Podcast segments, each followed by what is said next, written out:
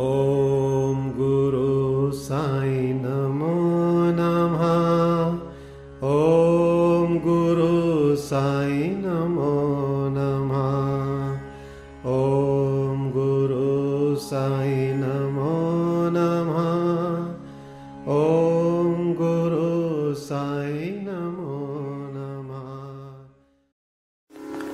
ओम श्री अनंत कोटि ब्रह्मांड नायक राजाधिराज योगिराज पार ब्रह्म श्री सचिदानंद समर सदगुरु साईनाथ महाराज की जय हो। हे प्रिय भक्तों, हे साईं बाबा के बच्चों, आज श्री साई सचरित्र का अध्याय अट्ठाईस का पठन होने जा रहा है। आइए हम सभी मिलकर बाबा के श्री चरणों में प्रार्थना करते हैं कि यह अध्याय सभी के चित्त में उतरे, सभी को इसका लाभ हो। आइए अध्याय आरंभ करते हैं। अध्याय अट्ठाईस, चिड़ियों का शिरडी को खींचा जाना। पहला लक्ष्मी चंद, दूसरा बुरहानपुर की महिलाएं और तीसरा मेघा का निर्वाण। प्राकथन, श्री साईं अनंत हैं, वे एक चींटी से लेकर ब्रह्मांड पर्यंत सर्वभूतों में व्याप्त हैं। वेद और आत्मविज्ञान में पूर्ण पारंगत होने के कारण वे सद्गुरु कहलाने के सर्वथा योग्य हैं। चाहे कोई कितना ही विद्वान क्यों ना हो, परंतु यदि वह अपने शिष्य की जागृति कर उसे आत्मस्वरूप का दर्शन ना करा सके तो उसे सद्गुरु के नाम से कदापि संबोधित नहीं किया जा सकता। साधारणता पिता केवल इस नश्वर शरीर का ही जन्मदाता है, परंतु सद्गुरु तो जन्म और मृत्यु दोनों से ही मुक्ति करा देने वाले हैं, अतः वे अन्य लोगों से अधिक दयावंत हैं। श्री साईं बाबा हमेशा कहा करते थे कि मेरा भक्त चाहे एक हजार कोस की दूरी पर ही क्यों ना हो, वह शिरडी को ऐसे खिंचा चला आता है जैसे धागे से बंधी हुई चिड़िया खिंचकर स्वयं ही आ जाती है। इस अध्याय में ऐसी ही तीन चिड़ियों का वर्णन है। पहला लाला लक्ष्मी चंद, ये महानुभाव बंबई के श्री वेंकटेश्वर प्रेस में नौकरी करते थे। वहां से नौकरी छोड़कर वे रेलवे विभाग में आए और फिर वे misters Ralli Brothers and Company में मुंशी का कार्य करने लगे।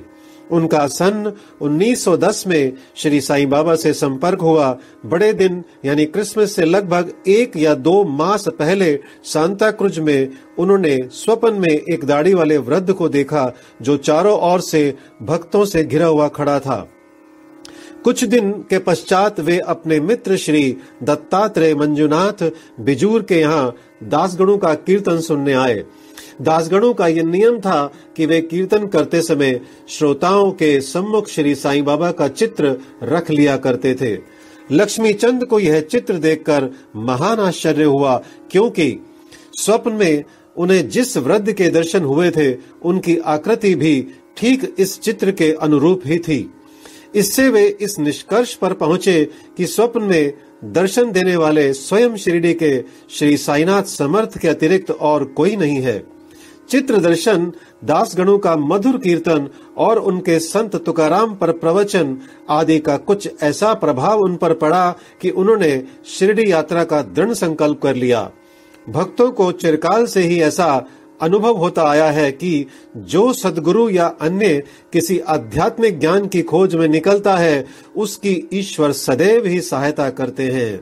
उसी रात्रि को लगभग आठ बजे उनके एक मित्र शंकरराव ने उनका द्वार खटखटाया और पूछा कि क्या हमारे साथ शिरडी चलने को तैयार हैं? लक्ष्मी चंद के हर्ष का पारावार ना रहा और उन्होंने तुरंत ही शिरडी चलने का निश्चय कर लिया। एक मारवाड़ी से पंद्रह रुपए उधार लेकर तथा अन्य आवश्यक प्रबंध कर उन्होंने शिरडी को प्रस्थान कर दिया। रेलगाड़ी में उन्होंने अपने मित्र के साथ कुछ देर भजन भी किया। उसी डिब्बे में चार यवन यात्री भी बैठे थे जो शिरडी के समीप ही अपने अपने घरों को लौट रहे थे। लक्ष्मी चंद ने उन लोगों से श्री साईं बाबा के संबंध में कुछ पूछताछ की। तब लोगों ने उन्हें बताया कि श्री साईं बाबा शिरडी में अनेक वर्षों से निवास कर रहे हैं और वे एक पहुंचे हुए संत हैं। जब वे कोपरगांव पहुंचे तो बाबा को भेंट देने के लिए कुछ अमरूद खरीदने का विचार उन्होंने विचार किया। वे वहां के प्राकृतिक सौंदर्य में दृश्य देखने में कुछ ऐसे तल्लीन हुए कि उन्हें अमरूद लेने की सुधि ही ना रही, परंतु जब वे शिरडी के समीप आए तो यकायक उन्हें अमरूद खरीदने की स्मृति हो आई। इसी बीच उन्होंने देखा कि एक वृद्धा टोकरी में अमरूद लिए तांगे के पीछे पीछे दौड़ती चली आ रही है। यह देख उन्होंने तांगा रुकवाया और उनमें से कुछ बढ़िया अमरूद खरीद लिए। तब वह वृद्धा उनसे कहने लगी कि कृपा कर ये शेष अमरूद भी मेरी ओर से बाबा को भेंट कर देना। यह सुनकर तत्क्षण ही उन्हें विचार हो आया कि मैंने अमरूद खरीदने की जो इच्छा पहले की थी और जिसे मैं भूल गया था, उस, उसी की इस वृद्धा ने पुनः स्मृति करा दी है। श्री साईं बाबा के प्रति उसकी उसकी भक्ति देख वे दोनों बड़े चकित हुए। लक्ष्मी चंद ने यह सोचकर कि हो सकता है कि स्वप्न में जिस वृद्ध के दर्शन मैंने किए थे उनकी ही यहाँ कोई रिश्तेदार हो, वे आगे बढ़े। शिरडी के समीप पहुंचने पर उन्हें दूर से ही मस्जिद में फहराती ध्वजाएं दिखाई दी, जिन्हें देखकर प्रणाम कर अपने हाथ में पूजन सामग्री लेकर वे मस्जिद पहुंचे और बाबा का यथाविधि पूजन कर वे द्रवित हो गए। उनके दर्शन कर वे अत्यंत आनंदित हुए तथा उनके शीतल चरणों से ऐसे लिपटे जैसे एक मधुमक्खी कमल के मकरंद की सुगंध से मुग्ध होकर उससे लिपट जाती है।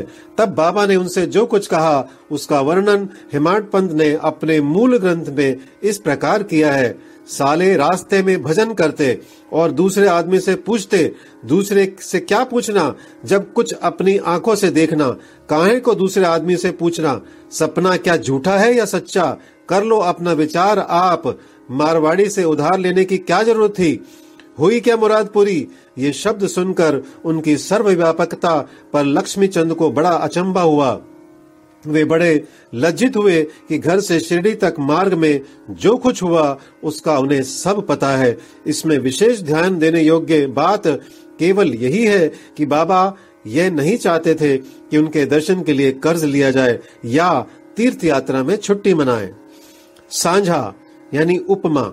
दोपहर के समय जब लक्ष्मी चंद भोजन को बैठे तो उन्हें एक भक्त ने सांझे का प्रसाद लाकर दिया, जिसे पाकर वे बड़े प्रसन्न हुए।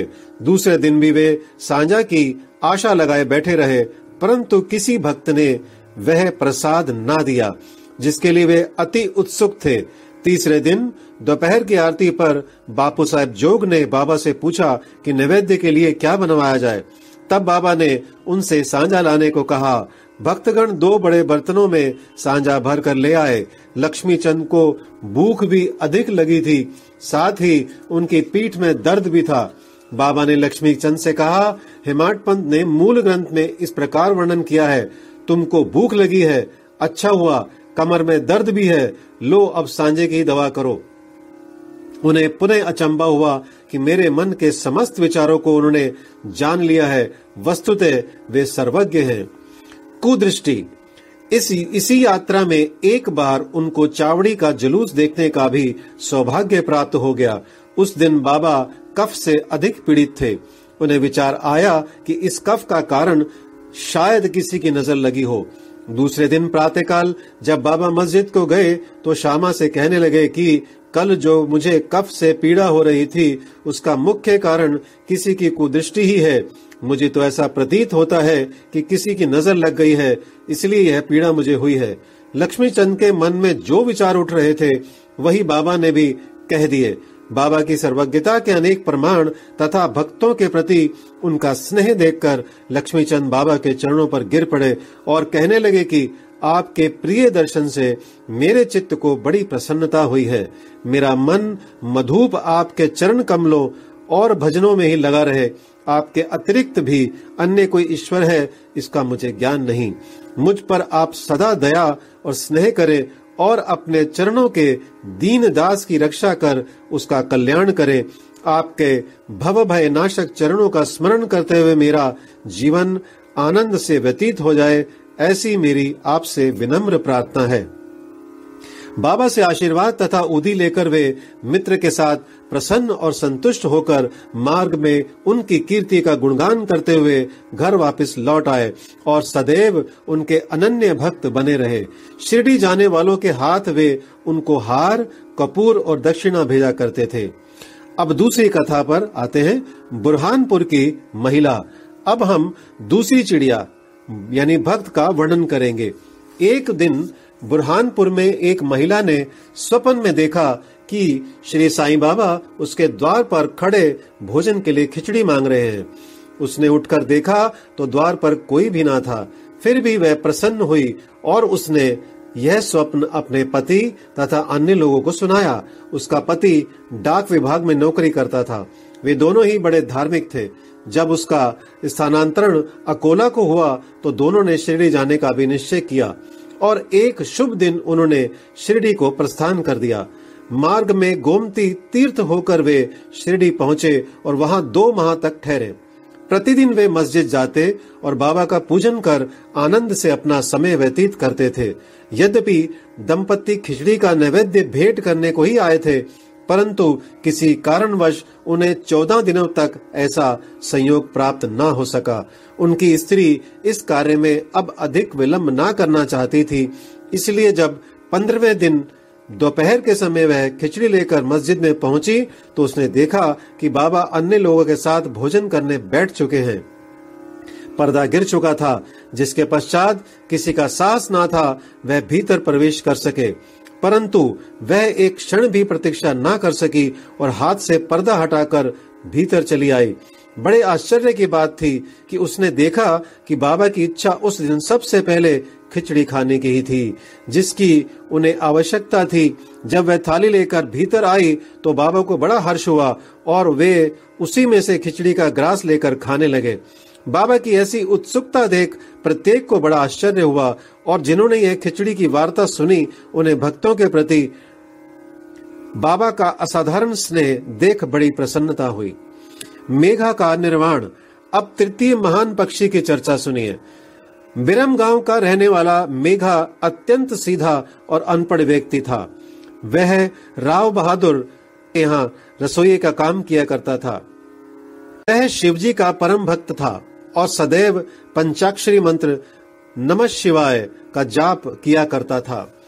संध्योपासना आदि का उसे कुछ भी ज्ञान न था, यहाँ तक कि वह संध्या गायत्री मंत्र को भी ना जानता था। राव बहादुर साठे का उस पर अत्यंत स्नेह था, इसलिए उन्होंने उसे संध्या की विधि तथा गायत्री मंत्र सिखला दिया। साठे साहब ने श्री साईं बाबा को शिवजी का साक्षात अवतार बतलाकर उसे शिरडी भेजने का निश्चय किया, किंतु साठे साहब ने पूछने पर उन्होंने बताया कि श्री साईं बाबा तो यवन है, इसलिए मेघा ने सोचा कि शिरडी में एक यवन को प्रणाम करना पड़े, यह अच्छी बात नहीं है। भोला भाला आदमी तो वह था ही, इसलिए उसके मन में असमंजस पैदा हो गया। तब उसने अपने स्वामी से प्रार्थना की कि कृपा कर मुझे वहां ना भेजे, परंतु साठे साहब कहाँ मानने वाले थे। उनके सामने मेघा की एक ना चली। उन्होंने उसे किसी प्रकार शिरडी भेज दिया तथा उसके द्वारा अपने ससुर गणेश दामोदर उपनाम दादा केलकर को, जो शिरडी में ही रहा करते थे, एक पत्र भेजा कि मेघा का परिचय बाबा से करा देना। शिरडी पहुंचने पर जब वह मस्जिद में घुसा तो बाबा अत्यंत क्रोधित हो गए और उसे उन्होंने मस्जिद में आने की मनाही कर दी। वे गर्जन कर कहने लगे कि इसे बाहर निकाल दो। फिर मेघा की ओर देखकर कहने लगे कि तुम तो एक उच्च कुलीन ब्राह्मण हो और मैं निम्न जाति का एक यवन, तुम्हारी जाति भ्रष्ट हो जाएगी, इसलिए यहाँ से बाहर निकल जाओ। ये शब्द सुनकर मेघा कांप उठा। उसे बड़ा विस्मय हुआ कि जो कुछ उसके मन में विचार उठ रहे थे उन्हें बाबा ने कैसे जान लिया। किस प्रकार वह कुछ दिन वहां ठहरा और उन अपनी इच्छा अनुसार सेवा भी करता रहा, परंतु उसकी इच्छा तृप्त नहीं हुई। फिर वह घर लौट आया और वहां से त्रिम्बक यानी नासिक जिला को चला गया। वर्ष भर के पश्चात वह पुनः शिरडी आया और इस बार दादा केलकर के कहने से उसे मस्जिद में रहने का अवसर प्राप्त हो गया। साईं बाबा मौखिक उपदेश द्वारा मेघा की उन्नति करने के बदले उसका आंतरिक सुधार कर रहे थे। उसकी स्थिति में पर्याप्त परिवर्तन हो कर यथेष्ट प्रगति हो चुकी थी और अब तो वह श्री साईं बाबा को शिवजी का ही साक्षात अवतार समझने लगा था। शिव पूजन में बिल्व पत्रों की आवश्यकता होती है। इसलिए अपने शिवजी बाबा का पूजन करने हेतु बिल्व पत्रों की खोज में वह मीलों दूर निकल जाया करता था। प्रतिदिन उसने ऐसा नियम बना लिया था कि गांव में जितने भी देवालय थे प्रथम वहां जाकर वह उनका पूजन करता और उसके पश्चात ही वह मस्जिद में बाबा को प्रणाम करता तथा कुछ देर चरण सेवा करने के पश्चात ही चरणामृत प्राण पान करता था। एक बार ऐसा हुआ कि खंडोबा के मंदिर का द्वार बंद था, इस कारण वह बिना पूजन किए ही वहां से लौट आया और जब वह मस्जिद में आया तो बाबा ने उसकी सेवा स्वीकार ना की तथा उसे पुनः वहां जाकर पूजन कर आने को कहा और उसे बताया कि अब मंदिर के द्वार खुल गए हैं। मेघा ने जाकर देखा कि सचमुच मंदिर के द्वार खुल गए थे। जब उसने लौटकर यथाविधि पूजा की तब कहीं बाबा ने उसे अपना पूजन करने की अनुमति दी। गंगा स्नान। एक बार मकर संक्रांति के अवसर पर मेघा ने विचार किया कि बाबा को चंदन का लेप करूं तथा गंगा जल से उन्हें स्नान कराऊं। बाबा ने पहले तो उसके लिए अपनी स्वीकृति ना दी, परंतु उसकी लगातार प्रार्थना के उपरांत उन्होंने किसी प्रकार स्वीकार कर लिया। गोदावरी नदी का पवित्र जल लाने के लिए मेघा को आठ कोस का चक्कर लगाना पड़ा। वह जल लेकर लौट आया और दोपहर तक पूर्ण व्यवस्था कर ली। तब उसने बाबा को तैयार होने की सूचना दी। बाबा ने पुनः मेघा से अनुरोध किया कि मुझे इस झंझट से दूर ही रहने दो, मैं तो एक फकीर हूँ, मुझे गंगा जल से क्या प्रयोजन। परंतु मेघा कुछ सुनता ही ना था। मेघा की तो यह दृढ़ धारणा थी कि शिवजी गंगा जल से अधिक प्रसन्न होते हैं, इसलिए ऐसे शुभ पर्व पर अपने शिवजी को स्नान कराना हमारा परम कर्तव्य है। अब तो बाबा को सहमत होना ही पड़ा और नीचे उतरकर वे एक पीढ़े पर बैठ गए तथा अपना मस्तक आगे करते हुए कहने लगे कि अरे मेघा, कम से कम इतनी कृपा तो करना कि मेरे केवल मेरे सिर पर ही पानी डालना। सिर शरीर का प्रधान अंग है और उस पर पानी डालना ही पूरे शरीर पर पानी डालने के सदृश है। मेघा ने अच्छा अच्छा कहते हुए बर्तन उठाकर सिर पर पानी डालना प्रारंभ किया। ऐसा करने से उसे इतनी प्रसन्नता हुई कि उसने उच्च स्वर में हर हर गंगे कहते हुए समूचे बर्तन का पानी बाबा के संपूर्ण शरीर पर उड़ेल दिया और फिर पानी का बर्तन एक और रखकर वह बाबा की ओर निहारने लगा। उसने देखा कि बाबा का तो केवल सिर ही भीगा है और शेष भाग ज्यों का त्यों बिल्कुल सूखा ही है। यह देख उसे बड़ा आश्चर्य हुआ। त्रिशूल और पिंडी। मेघा बाबा को दो स्थान पर स्नान कराया करता था। पहले वह बाबा को मस्जिद में स्नान कराता और फिर वाड़े में नाना साहेब चांदोरकर द्वारा प्राप्त उनके बड़े चित्र को। इस प्रकार यह क्रम बारह मास तक चलता रहा। बाबा ने उसकी भक्ति तथा विश्वास दृढ़ करने के लिए उसे दर्शन दिए। एक दिन प्रातःकाल मेघा जब अर्ध निर्धावस्था में पड़ा हुआ था पड़ा हुआ था तभी उसे उनके दर्शन हुए। बाबा ने उसे जागृत जानकर अक्षत फेंके और कहा कि मेघा, मुझे त्रिशूल लगाओ। इतना कहकर वे अदृश्य हो गए।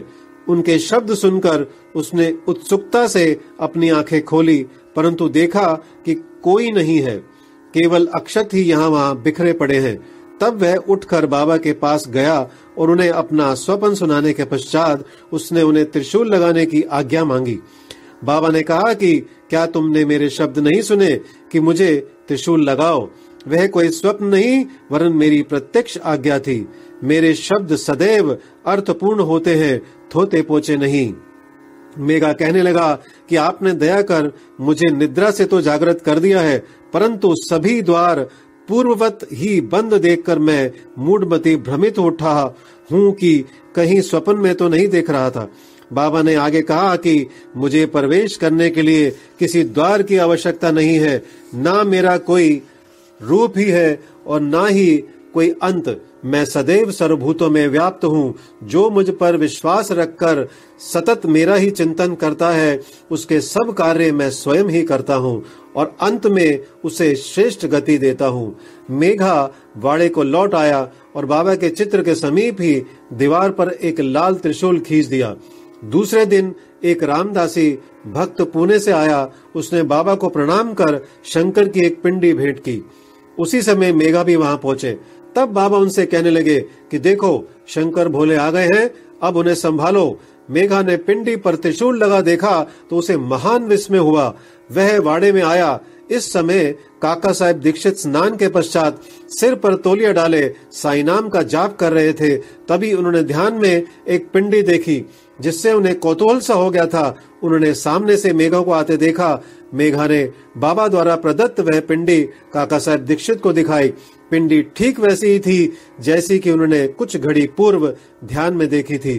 कुछ दिनों में जब त्रिशूल का खींचना पूर्ण हो गया तो बाबा ने बड़े चित्र के पास, जिसका मेघा नित्य पूजन, ही उस पिंडी की स्थापना कर दी। मेघा को शिव पूजन से बड़ा प्रेम था। त्रिपुंड खींचने का अवसर देकर तथा पिंडी को पिंडी की स्थापना कर बाबा ने उसका विश्वास दृढ़ कर दिया।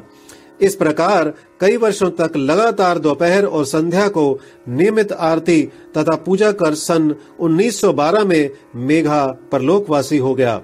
बाबा ने उसके मृत शरीर पर अपना हाथ फेरते हुए कहा कि यह मेरा सच्चा भक्त था।